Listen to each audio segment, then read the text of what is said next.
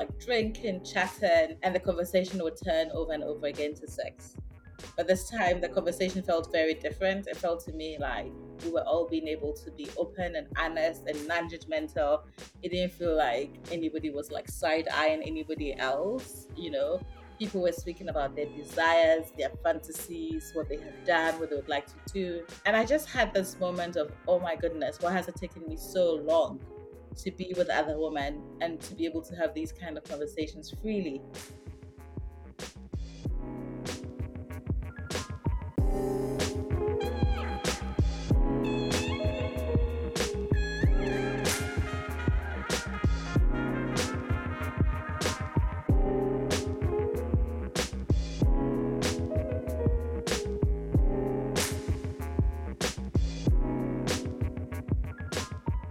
Welcome back to The Cipher, a series of conversations with creators from Africa and its diaspora who are leaning into their roots to create new spaces for all of us. I'm your host, Christabel Insia Boadi.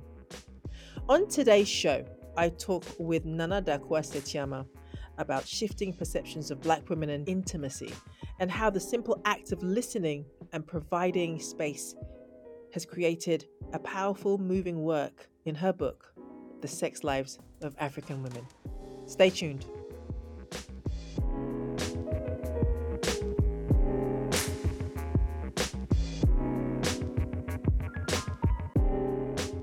Welcome back to The Cipher, a series of conversations with creators from Africa and its diaspora who are leaning into their roots to create new spaces for all of us. I'm your host, Christabel Nsiah-Buadi. On today's show, how do you create a safe space to explore African female sexuality? What does it take to empower those voices and create content that tell the stories of experience and sensuality and pleasure for women who've often been ignored in this space?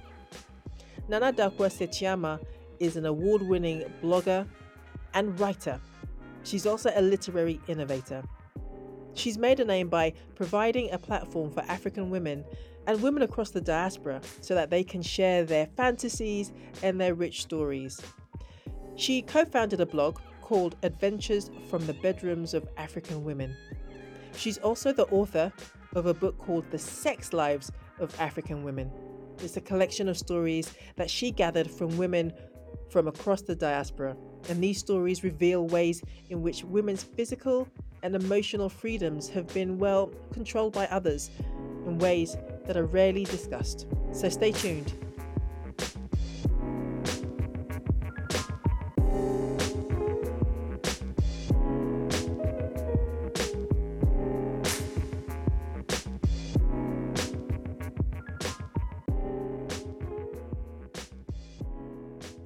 Nana, welcome to the show. Thank you so much. I'm so delighted to be here. Lovely. So, your book, The Sex Lives of African Women, that really comes out of, as I understand it, your blog, right? Well, it's it's connected. I think of them mm. as as siblings, you know. So your blog is called Adventures from the Bedrooms of African Women. Is that That's correct? correct. So they're siblings, you were saying? They're siblings. So in 2009, my a woman I call my best friend for freaking life, Malika. She and I started Adventures from the Bedrooms of African Women, right? And through that platform, we were encouraging African women to share the experiences of sex and sexuality. And so mm. I knew that the stories out there about African women were broader, far broader, and far more interesting than we would tend to see in the mainstream. Because, like you rightly said in the introduction, you know, when you think of African women and sensuality, sometimes very, very limited perceptions come into your mind, right? Mm. You're either thinking of Black women as, you know, video vixens, um, or if you're reading sort of mainstream progressive media, anytime there's a conversation around Black women and reproductive health, it's something around, you know, high rates of maternal mortality, mm. or if you're thinking about, you know, African women and reproductive health. You're thinking of them as, you know, victims of polygamy or women who have suffered FGM or, you know, are living with HIV and AIDS. But then it's never a full story. You never see a woman who's living with HIV and AIDS and also living a full life with a family, with children who mm. are healthy, you know, you never see polygamy being presented an institution that oppresses women. Um, and I knew that the stories that were out there were way more interesting, were way more complex. And I wanted to tell that fuller story, or rather, contributes to telling that fuller story. Mm. And so I decided I would interview African women from as many African countries and the diaspora as possible and put that in a book. And that's how the Sex Lives of African Women came into being. So the reason why Adventures is a sister to Sex Lives is because without Adventures, Sex Lives of African Women wouldn't exist. Got it. It's the big sister. Exactly. now, after I finished the book, so for anyone who's listening, let's just say this. After I finished reading the book, you know I slid into your DMs and I just and, and all I said was thank you. And you've touched on some of the reasons why I say thank you, right? There were points when I was reading the book where I got breathless mm. and I mm. couldn't I didn't know why. And I stopped to reflect on it and it was and what you haven't said, but I'm pretty sure it's central to your your thinking in this is that what I got from that was pleasure black women and pleasure they're not two words that go together when mm-hmm. people are talking about sex and black women and that was what to me and, I, th- I don't think this is too powerful a word that's what makes your book so powerful and quite frankly revolutionary and i know that you say that you're contributing to it but even when i stumbled across your blog because i literally did stumble across it right.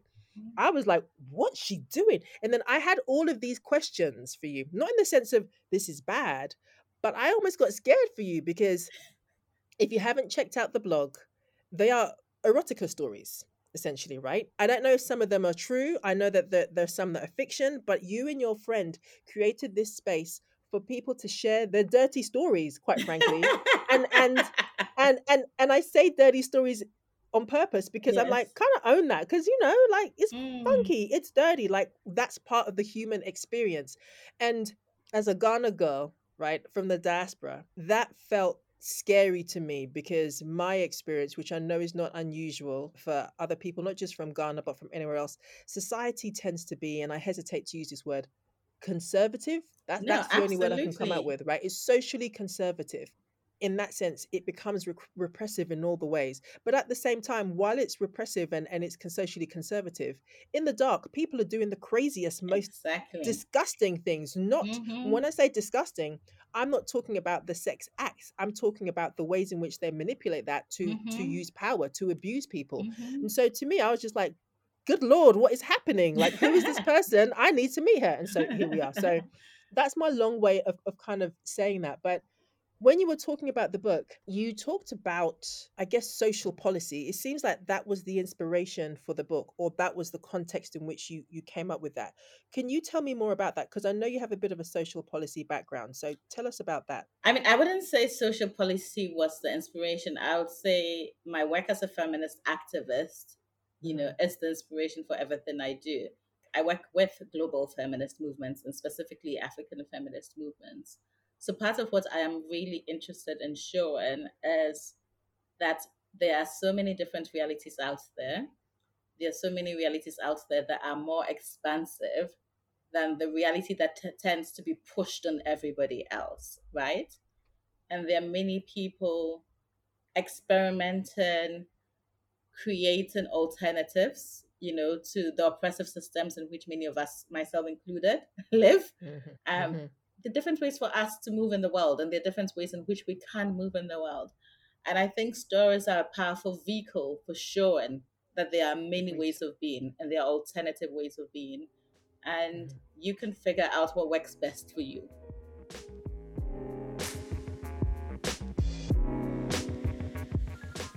You're listening to the Cipher podcast with me, Christabel Nsiah On this episode, I'm speaking with author Nana Darkoa Sekyiamah.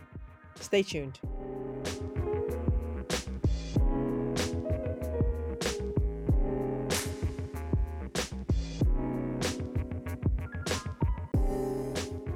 And you're back. Here's more of my conversation with author Nana Darkoa Sekyiamah. You're an African feminist, right? And mm-hmm. I was sitting down with my producer the other day and we were hesitating about using the word conservative and all of that because we were understanding that we didn't want to be having this conversation through a European lens.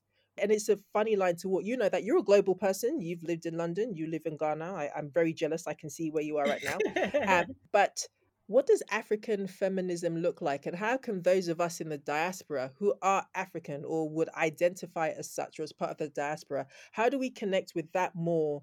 Or how can we, right, to build that mm-hmm. movement as, as part of this wider movement of feminism, even though we are we know more about what white or European or American feminism might look like. It's I think mm. it's garbled, but do you understand what I'm asking? Yeah, I do understand what you're asking. And for me, right, African feminism is concerned with the issues that affect the African continent. And I would also include in that the diaspora, right? The diaspora is part of the continent. People have been separated from the continent for historical reasons of slavery, colonization, you know, also migration. And I feel like as Africans, we've always traveled. You know, people tend to think of travel as this modern phenomenon. I don't think it's this modern phenomenon. Nope, it's something nope. that we've always done, right? The borders that exist today on the continent and in many places around the world were created through colonization and by force. I feel like people mm-hmm. should be free to move. And so for me, you can be an African feminist wherever you are in the world. It's really mm. about the issues that you work on, you know. Mm. And so for me, the issues that I work on, obviously, I work on issues around sex, sexuality, and the body, you know, and I mm. do this work in community with other African feminists. I benefit and have learned from other African feminists who have also been doing this work for a really long time. People mm. like Sylvia Tamale, Sokari Ekine, Hakima Abbas, right? And for me, that's what feminism is about. It's really about the work that we do in community to try and create a better world for everybody. Mm-hmm, mm-hmm. And so then thinking about that and then going back to when you said um, the freedom to choose or the right to choose, I'm paraphrasing. I think that is the the outcome, right? That is the impact, is that your ability to choose. And again, this is what your book, the stories tell us time and time and time again, right? You have the ability to choose, but that's petrifying for a lot of us. I talked to you about reading this and be like, what is she doing? She's talking about, you know, X, Y, and Z where did you get that from? I want to hear a bit about your story. Like, how, how, how did you wake up one day and be like, oh, you know what? No, I have the right to choose because I know we do a lot of judgment of ourselves, right? Like, if you want to try something, oh, that's not what we do. And you often hear that. That's not what we do. That's not what black people do. That's not what Ghanaians do. That's not very Ghanaian. That's not, and so, and on and on and on. So, how did Nana wake up one day and go, you know what? I'm a choose. I don't know if I can say I woke up one day and I decided to choose, but I feel like there've been different pivotal moments in my life.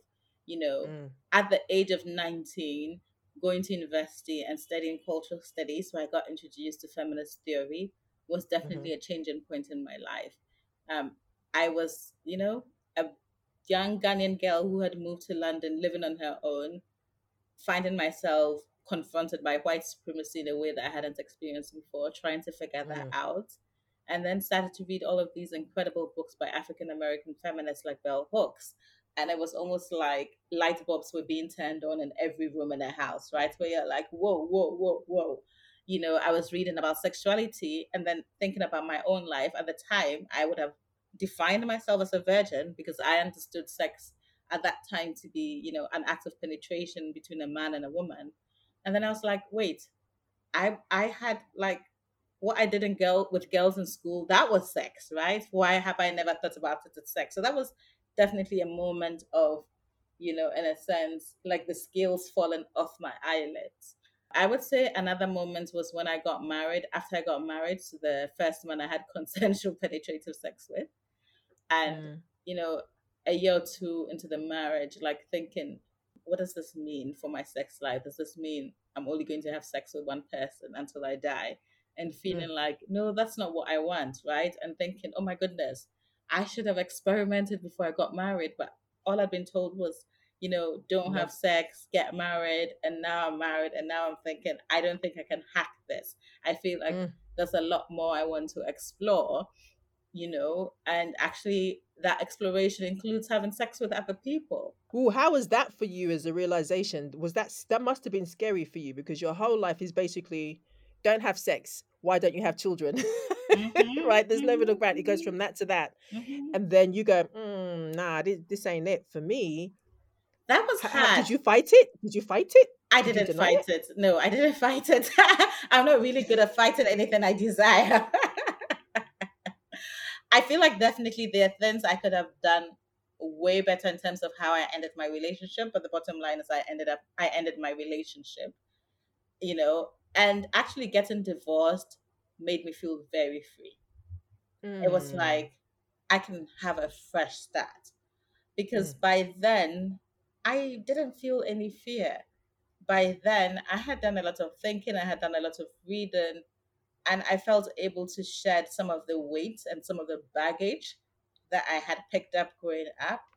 You know, I realized, look, there's nothing to be shameful about when it comes to sex. You know, mm-hmm. and no, you don't have to have sex with only one person, and you can explore. So that was when I entered what I proudly call my whole phase. You know, white people, white people. She said her whole phase. Go ahead. And that was like liberating to be honest. It was liberating to be like, I am going to have sex with whoever I want to have sex with. And this doesn't have to be a committed relationship. In fact, I don't want a committed relationship. I want to be free to experiment. Yeah. I'm I'm a, I'm gonna ask you the question that I'm sure you might roll your eyes at, but whatever. I feel like we're new friends now. How did people react? And you clearly didn't care, but I would wager that there are a lot of people there who are just like, "But what would people think?" Wow. Like, weren't you scared? What do you say to that? I wasn't scared, and nobody had the nerve to come and say anything to me. But it's also not like I took out an ad and I said, "This is what I'm going to do." Right? Right, right, right, right. I just, I just did what I wanted to do. You know. And then another mm-hmm. pivotal moment, which is when the blog started, was really going on holiday with a group of other African women. And we were on a beautiful beach in the western region of Ghana in a small town called Axim and mm-hmm. you know we're just like drinking chatting and the conversation would turn over and over again to sex. But this time mm. the conversation felt very different. It felt to me like we were all being able to be open and honest and non-judgmental. It didn't feel like anybody was like side-eyeing anybody else you know? Mm-hmm. people were speaking about their desires their fantasies what they had done what they would like to do. And i just had this moment of oh my goodness why has it taken me so long to be mm. with other women and to be able to have these kind of conversations freely. That was just before I turned 30. Mm. And, and so when I got back to Accra, the capital, that's when I rang up Malika and I was like, oh my God, I want to write a blog about sex. Because I'd been blogging for a while, but I was blogging mm. for work, right? And some of my other friends who were bloggers were like, Nana, you should start a personal blog. And I was like, no, I have nothing to blog about. And after that holiday, I was like, I absolutely have something to blog about.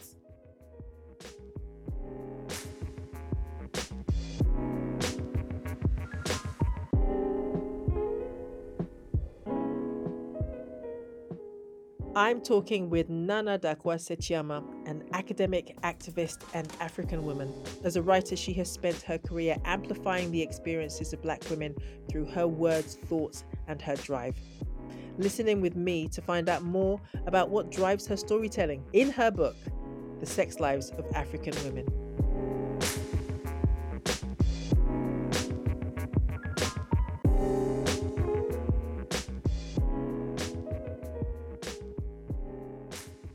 Want to jump into the book. I'm not going to give anything away because mm-hmm. I want people to read the book. Mm-hmm. You'll go read the book, right? Mm-hmm.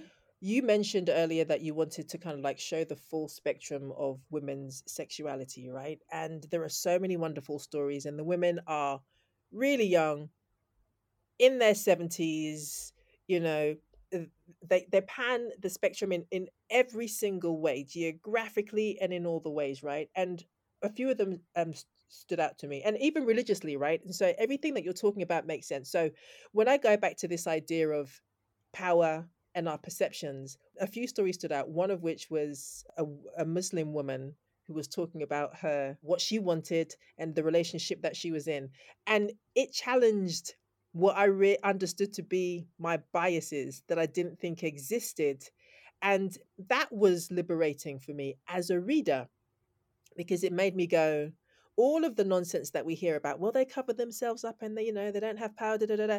In my head, I'm like, well, I don't know. It's not what I would want. And then I read this woman's story and I go, I really don't know anything. and, and and also freedom, whatever that is, freedom looks different for everybody else. So it's about it's about not being prescriptive. I understand that that is part of what you were trying to do. So, what has been the reaction to the book thus far? The reaction has been really, really, really incredible. I have to say, it's been heartwarming. Women DM me all of the time, and you know, like the way you DM me and said thank you. I get Slid that in. a lot. yes, people DM me, particularly women DM me and say thank you so much. Queer people DM me and say I have never felt so seen in my life. You know, mm-hmm. people say to me, you know, I'd heard certain terms like pansexual or trans, and I didn't really know what it meant. But then I read your book and I read the stories, you know, and and everything makes sense now. I've had people say to me, I'm questioning my sexuality. I'm realizing that maybe I'm not straight, right? Mm. I've had people say to me, I feel like I'm messing out on stuff. I have the sense of FOMO, which is not necessarily the mm-hmm. feeling I want people to have, but I think it's okay to also feel like that, right? Maybe that encourages you. It's part of the journey. It's, it's part, part, of the journey. journey right? You're asking right? the question. But the reaction has been really positive and heartwarming, I have to say. Another thing that you do is there's no glamorizing of of this at all mm-hmm. of sex and what it is you know uh, one of the chapters starts with a phrase and i'm going to paraphrase here sex is overrated yes and yes. i'm not going to get into that and i was just like what a first line i put the book down and i was like let me think about that and i was just like okay i say that because again, we are expected to enjoy sex mm-hmm. all the time. Mm-hmm. And there are some people who identify as asexual. Yes. Or there's some people who just don't like sex or don't like it all the time. And those people are seen as deficient mm-hmm. somehow. Mm-hmm. Now, again, not getting into the story, there are reasons for that. Some of that is connected to trauma, right? But no matter who you talk to in the book, even if they had stories of trauma and they're working through it, again, the thing that was so powerful and felt so liberating was that they were owning it and they were yes. saying, This is the thing that happened to me mm-hmm. and I am working through it. Yes. this is my relationship yes. to it, including the woman who said sex is overrated. Yes. Right? You understand that something had happened and she's working through it. And I felt, I think it would have been easy for me to feel sad mm-hmm. about what mm-hmm. she was saying at the time. And I did.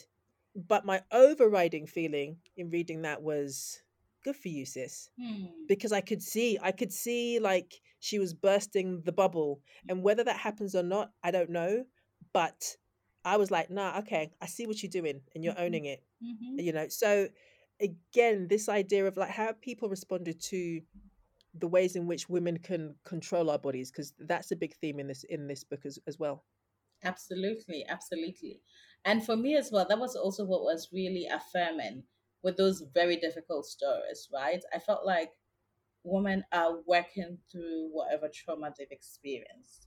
And experienced silently. Yes. Yes. Silently. Yeah, very often people would say to me, This is the first time I'm talking about this. You're the first person I'm telling this. I've never spoken about this to anybody. I didn't expect to tell you this, right?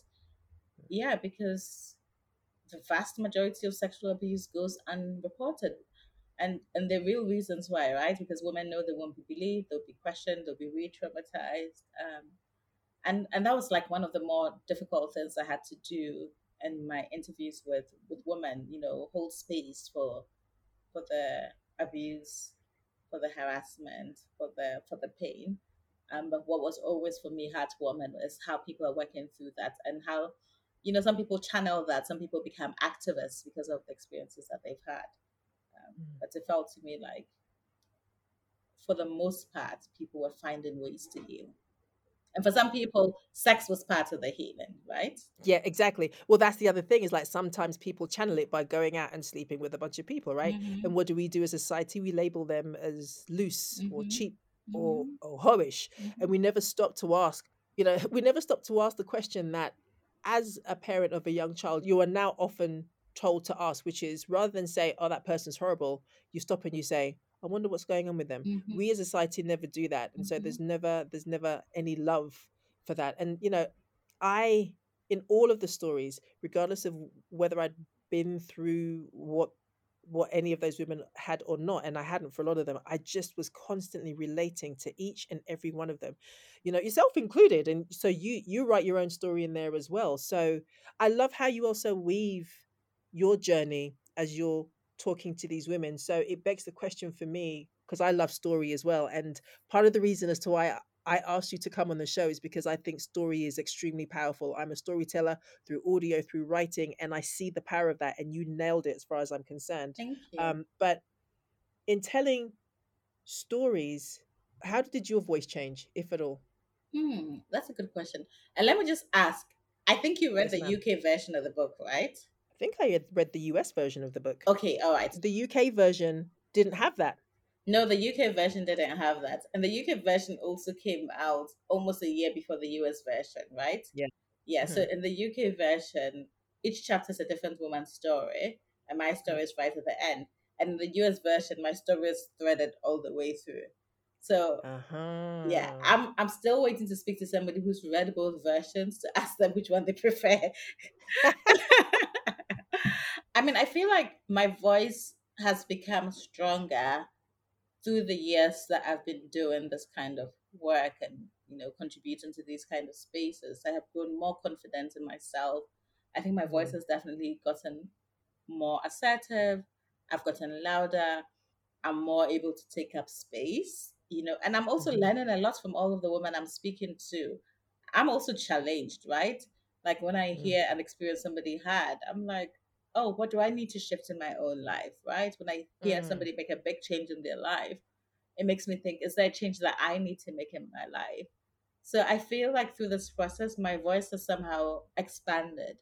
Um, and a bit Mm. like you said as well, I've had some of my own misconceptions challenged, you Mhm. know? Um, yeah, and that's that's been incredible. So I've gone through this process myself.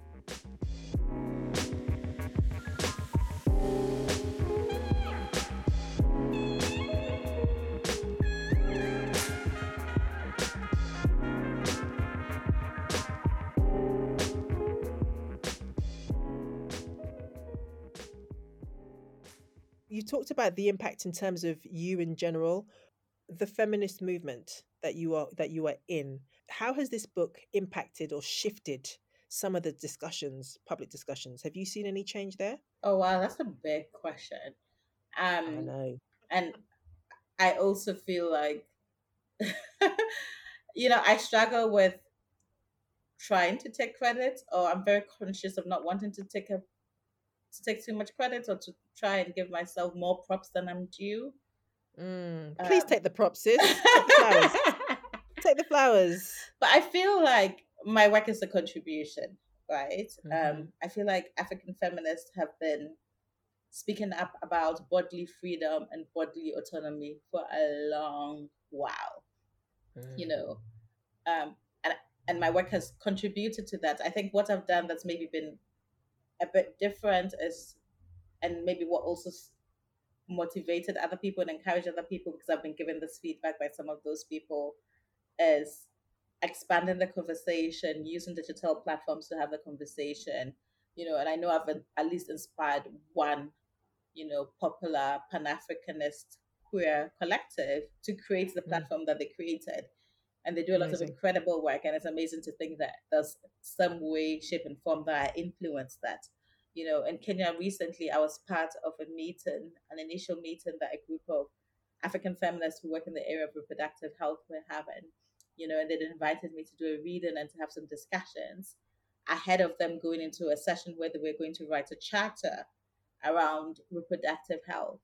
And part of what they were saying to me is you know this is so helpful how, how can we actually factor in pleasure into the whole Mhm. conversation around reproductive health and and rights right because Mhm. usually we're looking at it from this particular lens which is useful which you know we're looking at it from the lens of how do we avoid disease for instance right which Mhm. is really, really important.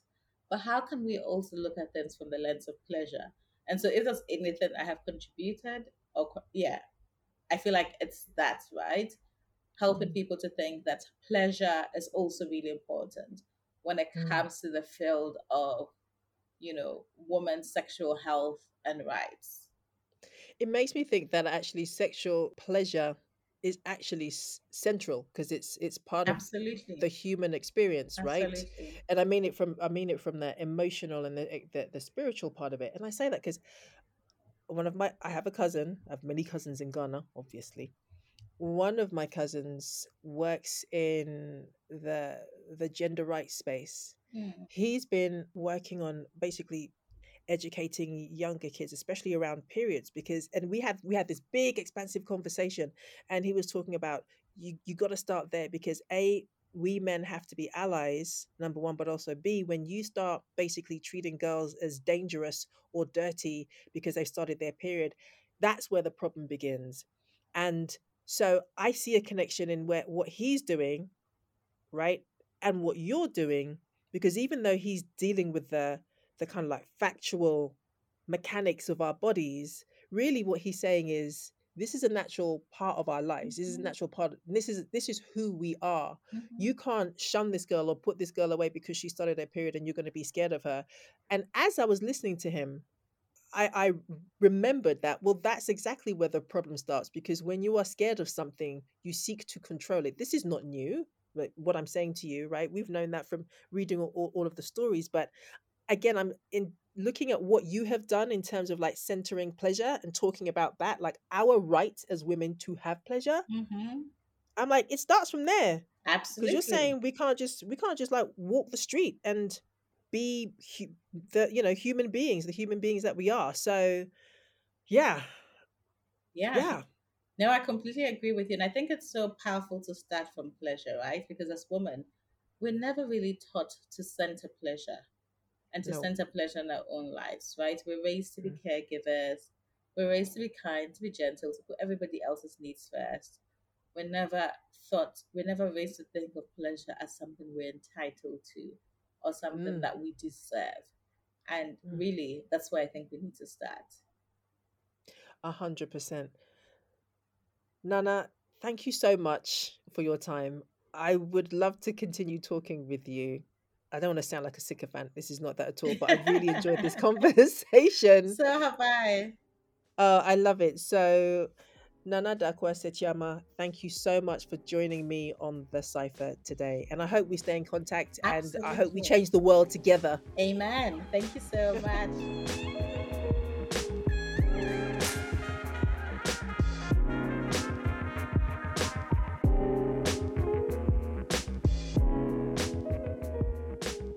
Thank you so much for listening to my conversation with Nana Darkoa Sekyiamah, the author of The Sex Lives of African Women. You can listen to past episodes of this show, The Cipher, wherever you listen to your favorite podcasts. And I hope that our show is one of them. Make it so, make it so. And don't forget to like and subscribe. You can follow Nana on Twitter. She's at NAS009. And follow her on Instagram. She's at DFORDARKOA. Again, don't forget to like and subscribe to the Cipher podcast and tell your friends to do the same. The Cipher is the audio companion to the Cipher newsletter. Sign up to that to discover more creatives from the diaspora and check out some of our favorite podcasts as well. You'll also discover tips and tricks from audio creators. Go to our website. It's the dash cipher, that's C I P H E R dot com. Tess Goodwin edited the podcast, and Christabel Nsiah-Buadi, hello, that's me, executive produced and hosted the show. Thank you so much for joining me, and I will see you next time. The Cipher is a My Lens Media production.